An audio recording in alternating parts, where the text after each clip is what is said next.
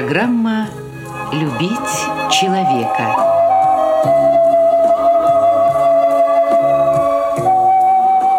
У микрофона автор и ведущий радиопрограммы писатель Константин Антишин.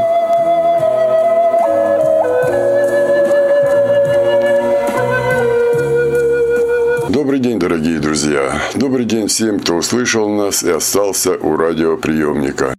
Недавно я просматривал архив наших программ и увидел, что мы уже очень давно не говорили о медико-социальной экспертизе. Тем более, что опять появились различные слухи и домыслы по поводу того, что в августе вступили в силу какие-то изменения порядка проведения медико-социальной экспертизы в части составления индивидуальной программы реабилитации. Кроме этого, накопилось и много вопросов, с которыми обращаются в нашу программу не только только инвалиды, но и те люди, которые готовятся к прохождению медико-социальной экспертизы. Чтобы получить достоверную информацию, а также узнать об изменениях в работе медико-социальной экспертизы, которые произошли в августе, я обратился к руководителю, главному эксперту Главного бюро медико-социальной экспертизы по Краснодарскому краю Ивану Александровичу Романенко.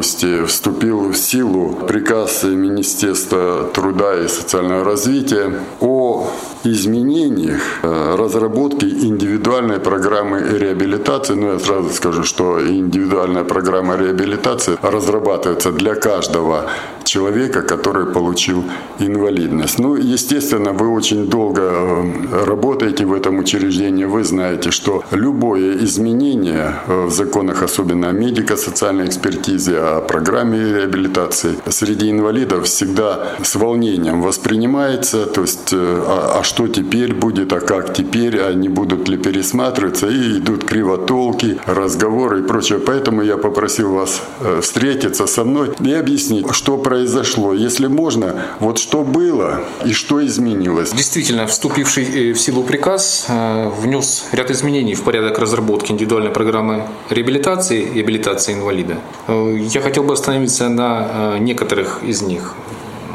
Значит, ранее, я буду сокращенно называть программу реабилитации ИПРА. Ранее ИПРА можно было разрабатывать на один год, на два года или бессрочно ну, это для взрослых граждан, а для детей э, бессрочно не, не, разрабатывалось, разрабатывалось сроком до 18 лет. И этот срок мог не совпадать со сроком, э, на который устанавливалась инвалидность. Ну, например, э, при инвалидности до 18 лет ИПРА могла быть разработана всего на 2 года. Э, в связи с новым приказом э, теперь она должна быть разработана э, ровно на тот срок, который соответствует сроку установленной группы инвалидности, ну, соответственно, для детей категории ребенок-инвалид. Хотелось бы отметить, что при этом срок проведения реабилитационных или абилитационных мероприятий не может превышать срок действия ИПРА. Предусмотрены случаи составления, это очень важное изменение, новой ИПРА инвалида без оформления нового направления на медико-социальную экспертизу и без проведения дополнительного освидетельствования инвалида, либо ребенка-инвалида. А именно, при необходимости внесения исправлений в ИПРА в связи с изменениями персональных данных инвалида или э, в целях устранения технических ошибок. Ну, бывают э, описки, опечатки, либо э, какие-то подобные ошибки. Инвалиду по его заявлению, либо по заявлению его законного представителя, либо обращению организации, которые предоставляют меры социальной защиты. По распоряжению руководителя главного бюро взамен ранее выданной составляется и выдается новая ИПРА. То есть теперь не нужно ходить ни в поликлинику, ни в медицинскую организацию, а можно обратиться по заявлению и будет выдана новая ИПРА. Иван Александрович, если вы помните, вот в прошлом году я к вам обращался как раз вот а, с таким вопросом, что писали не ту коляску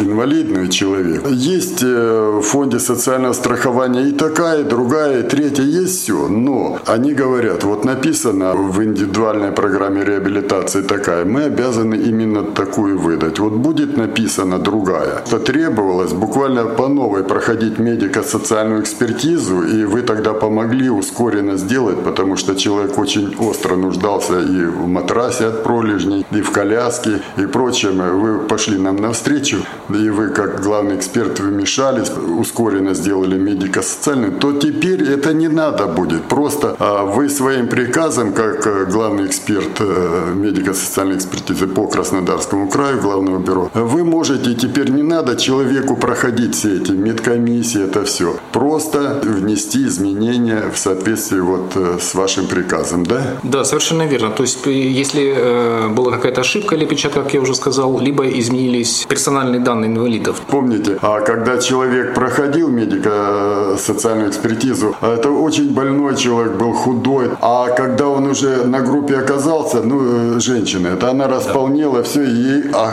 а колясочка была выписана на ту женщину. И вот к вам обратились, спасибо, вы решили проблему, но это все-таки пришлось выезжать. Специальная бригада ваша проводила медико-социальную экспертизу, до этого анализы в поликлинике и прочее. Это очень долго было бы, если без вашей помощи. Теперь это все не надо. Просто, как по тому случаю была на худого человека колясочка, да? Да. Меняйте ее на эту, и, и все, и человек получает. И новую ИПРУ получает. Просто старая ИПРА подшивается к документам, а новую уже... Это для инвалидов это очень удобно. Да, да это спасибо, вот, да. И что еще основное, то есть значимое, то есть э, теперь э, обновились формы программы реабилитации. Э, раньше этого не было, теперь в них дополнительно указывается реабилитационный потенциал, реабилитационный прогноз инвалида. Также указывается основная работа, стаж работы и квалификация инвалида. Это основные три направления, то есть раньше этого не было. Это означает, что в индивидуальной программе реабилитации указывается более параметров, скажем, она становится теперь информативной для исполнителей, то есть для наших контрагентов на взаимодействие в электронном виде, и они видят более подробную информацию. Сейчас формируется реестр инвалидов единый, э, и куда будут занесены все э, данные, которые включены э, в ИПРА. То есть будет более информирован и сам инвалид, и исполнитель реабилитационных мероприятий о том, какие параметры включены в ИПРА. То есть инвалида физически это не коснется, что ему надо идти куда-то что-то. Просто будет более полная информация о нем для следующих, скажем, для фонда социального страхования, который уже будет точно знать для чего и что как, да? Да, совершенно верно, так это будет. То есть более информативно теперь у нас и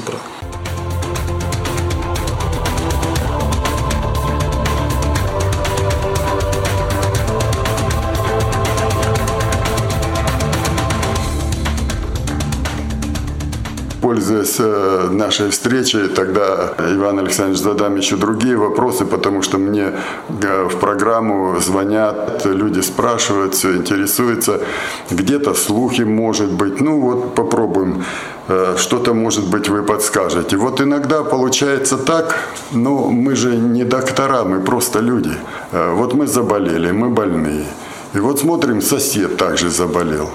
И вот эм, я, например, думаю, что он настолько же болен, насколько и я. Его направили на э, медико-социальную экспертизу, меня направили. Вот ему дали группу, а мне не дали.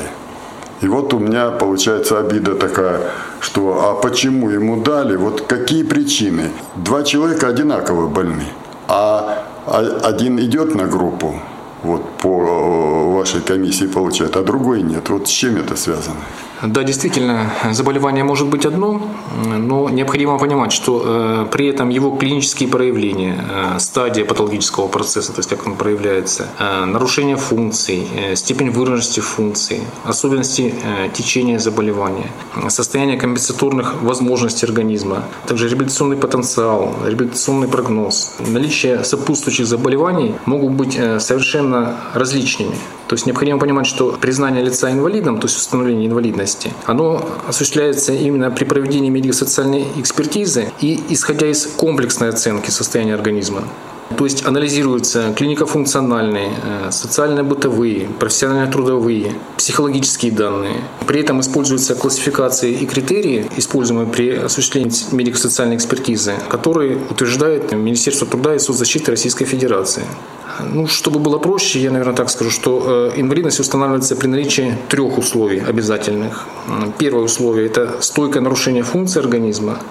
Второе условие ограничение жизнедеятельности в установленных категориях. И третье условие – это нуждаемость в мерах социальной защиты, включая реабилитацию. То есть таким образом сам по себе диагноз он не является основанием для установления инвалидности. В зависимости от степени выраженности стойких расстройств функций организма устанавливается либо первая, либо вторая, либо третья группа инвалидности. А в возрасте до 18 лет категория ребенок-инвалид. То есть э, мы думаем, ну вот я хромаю, другой хромает. И вот вы видите уже, допустим, я хромаю, потому что у меня просто вывих, а вы видите, что другой человек хромает, потому что у него серьезная какая-то или опухоль, или еще что-то находится. То есть более страшное заболевание, и нуждается он в особых э, условиях, потому что э, вы видите, как профессионалы, что там надолго. Но у меня вот вывих, он пройдет, и я пойду. Но внешне, вроде бы мы оба. Э, правильно, вот пример такой привели. То есть вывик это вообще э, как бы нестойкое нарушение, да, то есть его вправили, вы, и вы перестали как бы хромать. Есть э, более там, скажем, такие, которые стойкие нарушения, там они требуют уже и длительной реабилитации. То есть полностью оценивается комплексно, могут быть и сопутствующие патологии, которые тоже влияют и на группу инвалидности, и на установление инвалидности. Очень много факторов, ну вот я уже выше перечислял, инвалидности комплексная оценка проводится всегда. Поэтому у нас в составе, э, кроме врачей по медико-социальной экспертизе, еще входят э, психологи, специалисты по реабилитации инвалидов. То есть есть такая профессия, они так и называются. Узкие специалисты, которые все оценивают.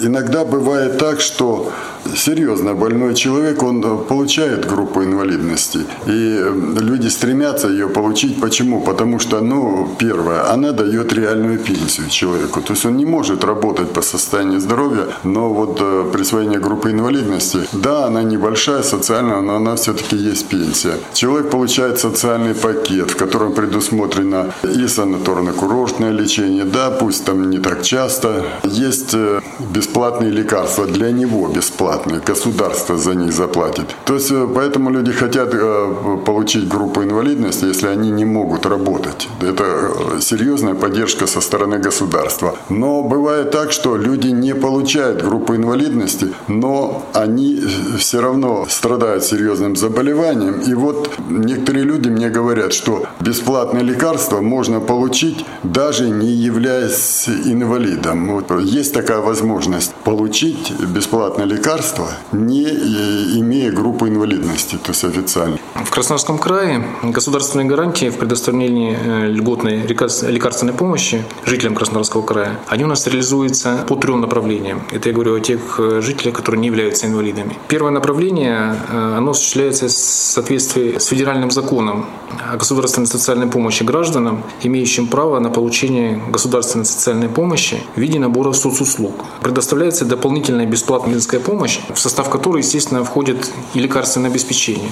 А назначение уже именно лекарственных препаратов и выписка льготных рецептов при амбулаторном лечении осуществляется в рамках перечня лекарственных препаратов, которые утверждаются на федеральном уровне. Это одно направление, так скажем, федеральное обеспечение. Также существует территориальная программа госгарантий бесплатного оказания гражданам медицинской помощи в Краснодарском крае на 2017 год и на плановый 2018-2019 года. Эта программа утверждена законом Краснодарского края. В декабре 2016 года вышел такой закон. По определенному перечню групп населения и категорий заболеваний, при амбулаторном лечении которых лекарственные средства и изделия медицинского назначения опускаются по рецептам врачей бесплатно, либо существует с 50% скидкой. То есть, назовем как бы региональная льгота.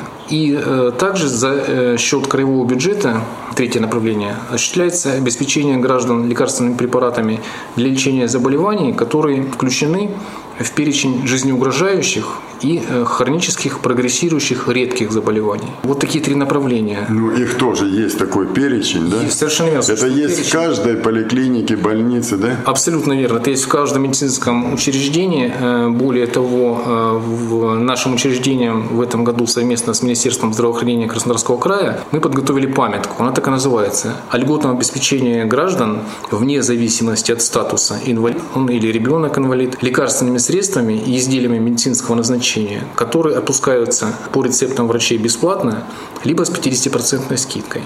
Сразу я остановлюсь, что с этой памяткой можно ознакомиться в любом нашем бюро, либо в главном бюро при проведении медико-социальной экспертизы, либо на информационных стендах, на официальном сайте нашего учреждения тоже есть эта памятка. Сейчас мы обновили наш сайт, Э, имеется ссылка на сайте Министерства здравоохранения Краснодарского края и Министерства э, труда и социального развития Краснодарского края. То есть на их сайтах вы можете прямо ознакомиться уже сразу, перейдя по ссылке с полным перечнем тех заболеваний, тех лекарств, которые я говорил, при котором э, льготное обеспечение осуществляется.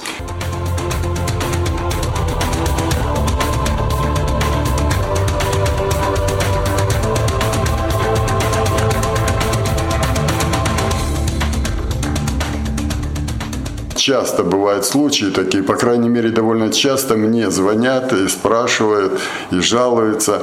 А человек э, обращается в свою поликлинику, ну, которой он приписан.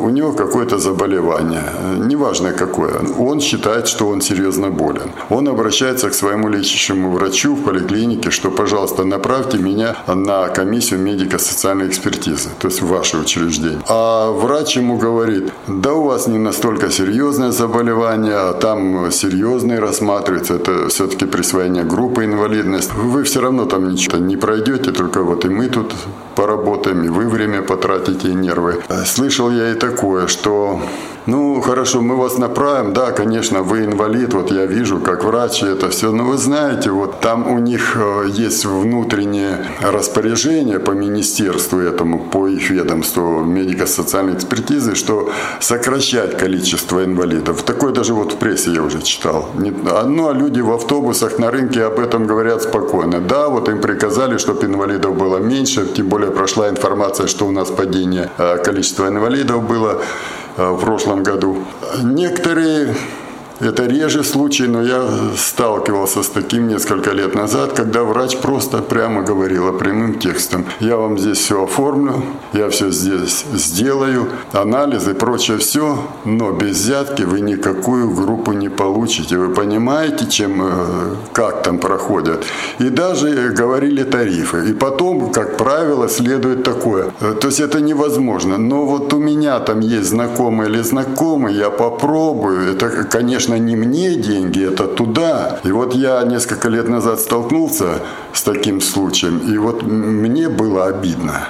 Почему? Потому что никого у нее нигде не знакомых ничего нет. Конечно, пациент отдал бы ей эти деньги. Но отдав их, он бы думал, что он оплатил медико-социальную экспертизу и купил себе группу. То есть получается так, что этот врач где-то в поликлинике денежки себе взял, а черное пятно грязное повешал на э, медико-социальную экспертизу. Вы извините, что я о таких вещах говорю. Они говорят на рынках, в автобусах, все говорят. И э, вот я хочу, чтобы главный эксперт Главного бюро медико-социальной экспертизы по Краснодарскому краю, ну, Иван Александрович, ну когда-то ж надо отвечать отвечать и этим людям. Вот поэтому здесь два вопроса. Первое, что делать человеку, когда он сталкивается с таким вымогательством? Вот куда ему позвонить или еще, чтобы, как говорится, за руку взяли? И второй вопрос, это если врач как профессионал видит, что ну нет здесь группы инвалидности, а, а пациент считает, что есть, и он все-таки хочет. Вот как ему попасть, минуя а, поликлинику ВКК? Вам как попасть? К нам два варианта попасть. Значит, первый по направлению медицинской организации. И э, второй вариант, э, если врач вам отказывает в выдаче направления, то есть э, в заполнении направления, то любой гражданин э, вправе обратиться к нам напрямую. Э, необходимо взять с собой все медицинские документы, которые у него есть, то есть все обследования, которые он проходил, и выписки стационаров, э, ну, рентген-снимки и прочее, прочее, амбулаторную карту, ну, все, что он, у него есть. Да? То есть документы, которые характеризуют состояние его здоровья, которое раньше было и которые характеризуют состояние его здоровья на, скажем, настоящий момент. И это первая часть. И второе, что ему нужно обязательно с собой иметь, это справку об отказе то есть это справка поликлиники, либо другой медицинской организации, что они не видят признаков инвалидности и отказывают ему в направлении к нам. То есть это будет являться юридическим документом, на основании чего мы можем провести медико-социальную экспертизу без направления на медико-социальную Извините, экспертизу. Иван Александрович, живу давно и живу здесь, в Российской Федерации. Вот вы сказали справку об отказе. Да. И это не только здесь. Во многих местах говорят, а где справка, что вам отказали? Они ее не дают. Что делать?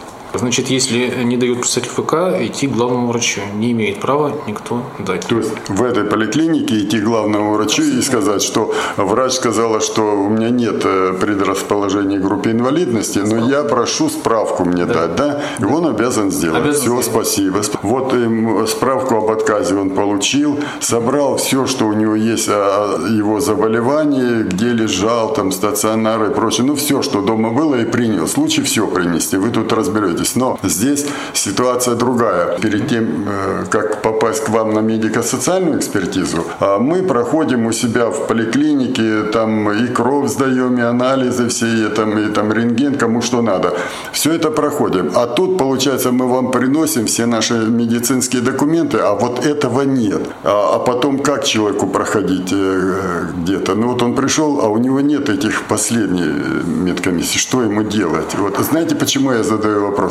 Потому что вот один человек сказал, да, хорошо, можно к ним пойти, они потом э, посылают тебя платно пройти. А это таких денег стоит, что мы отказываемся от всего и не идем. Вот как здесь вот правильно? Вопрос мне понятен. Э, значит, правильно вы говорите, то есть э, гражданин собирает все свои медицинские документы, которые у него есть в наличии о состоянии его здоровья, плюс, э, еще раз остановлюсь, берет справку об отказе, приходит в бюро медико-социальной экспертизы, пишет заявление с просьбой провести его медико-социальную экспертизу.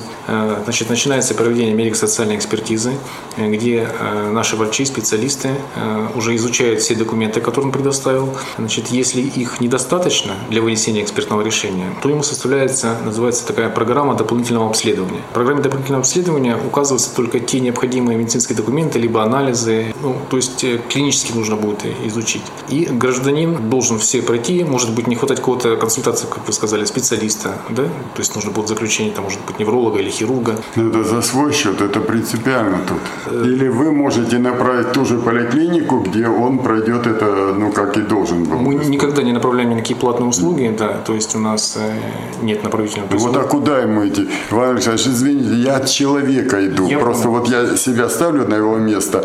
Вы здесь, я вам все принес, вы сказали, да, вот Константин Александрович, но вам еще нужно пройти, ну вот грубо скажем, вот анализ э, крови принести, там еще чего-то, э, обследование, там музей, и, и там побывать у психолога. И я вышел от вас и думаю, а где я это все возьму? То есть мне куда? Одна дорога в платную, потому что пойду в поликлинику, там мне уже один раз отказали сказали. Или мне ложиться в больницу, там это все сделают. Э, здесь дело в финансах.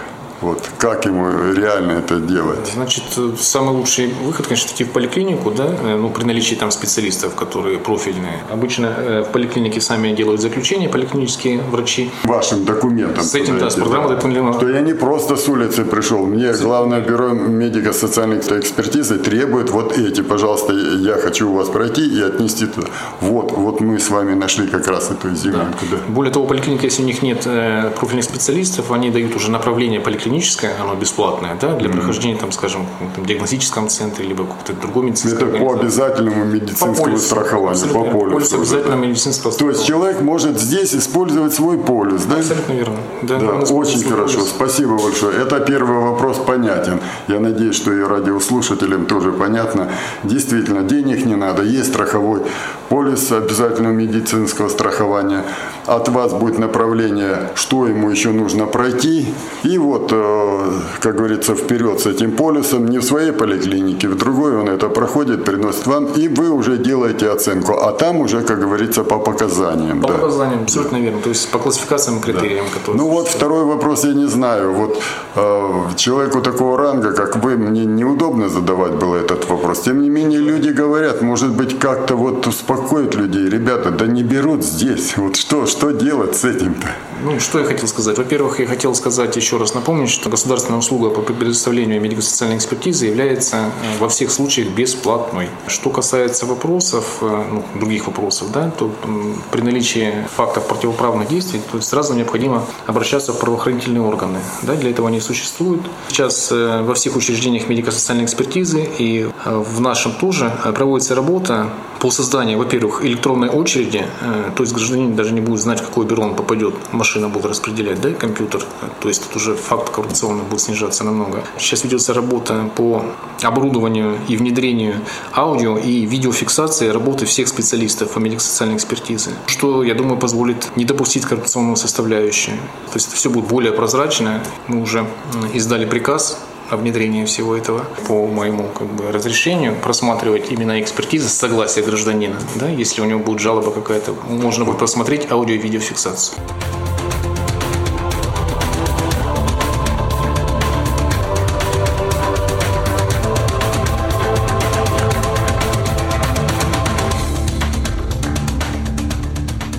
Вот где-то 99 год уже вы первые, кто пригласили лидеров общественных организаций инвалидов главному эксперту и сказали, ребята, давайте сделаем вот такой э, небольшой совет. То есть вот если у вас есть э, проблемы у ваших инвалидов, чтобы быстрее это доходило вот сюда наверх, мы будем встречаться с вами один-два раза в квартал, а по необходимости чаще. Если у нас какие-то а, новшества будут, мы вам здесь будем объяснять, а вы людям. То есть инвалиды получили доступ к главному эксперту. У вас уже это работало. И этого мало. Вот зачем состояться? В настоящее время э, возникла необходимость привлечения к этой работе в рамках рабочих встреч, ну, помимо представителей общественных организаций, также представителей органов исполнительной власти, иных общественных объединений организаций, то есть пациентских организаций, также во исполнение поручения министра труда и социальной защиты Российской Федерации Максима Анатольевича Топилина при Главном бюро медико-социальной экспертизы по Краснодарскому краю был создан общественный совет. Вы были на первом заседании, оно состоялось 8 сентября. Э, на нем было согласовано положение об общественном совете и э, его состав. Первая задача, самая, наверное, такая, одна из самых главных, э, то есть это независимая оценка доступности государственной услуги по проведению медико-социальной экспертизы. Вторая задача – это повышение эффективности именно взаимодействия нашего учреждения по вопросам именно организации предоставления гражданам госуслуги медико-социальной экспертизы на территории Краснодарского края, обеспечение защиты интересов граждан, общественных объединений и организаций для решения вопросов именно в сфере деятельности э, нашего учреждения. Также выработка согласованных предложений по повышению эффективности общественного контроля и информированности общественности по основным направлениям деятельности учреждения. Это исключение случаев неэтичного поведения специалистов. Ну, как я уже говорил, то есть в условиях аудио- и видеонаблюдения это уже будет более реалистично. В состав нашего общественного совета при нашем учреждении в него входят э, представители уполномоченного по правам человека, уполномоченного по правам ребенка в Краснодарском крае, э, также представители общественных организаций Краснодарского края, Министерство труда и социального развития Краснодарского края, Краснодарского регионального отделения Фонда социального страхования и, естественно, сотрудники нашего учреждения. И еще, что бы я хотел отметить про общественный совет, что вся информация о работе совета будет публиковаться на официальном сайте нашего учреждения. То есть в доступе будет для всех граждан там, Краснодарского края. И вот это теперь дает еще, когда человек чувствует, что что-то с ним несправедливо сделали или еще что-то. Обычно говорят, да ты туда не иди, там рука руку моет, они все чиновники. Нет, теперь не получится. Человек может уже просто обиженный чем-то или еще, он может обратиться и в общественный совет, и тогда это будет его тема обсуждаться публично на общественном совете. И какой бы плохой чиновник ни был, он вынужден будет это слушать, а вы, извините, как руководитель, вынуждены будете тоже принимать меры. Да, это да, конечно, большая помощь именно пациенту. Пациенту, да, пациент, э, пациенту. То есть он может обратиться как в общественный совет, так, э, как я вам говорил, кто входит у нас э, в члены совета, да, то есть это общественная организация, любую общественную организацию обратиться. И, естественно, его будет в случае рассмотрен, будет проведена проверка и рассмотрена в общественном совете, может быть создана какая-то рабочая группа с приглашением специалистов там из медицинской организации можем пригласить, там, если это необходимо, и фонд социального страхования, то есть какая-то расширенная, расширенным составом. Ну, все, все проблемы, все вопросы будут рассмотрены обязательно.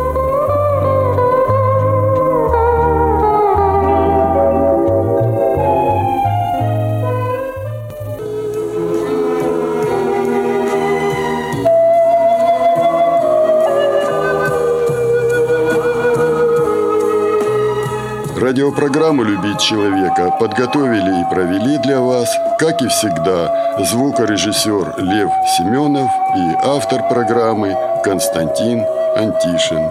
До свидания.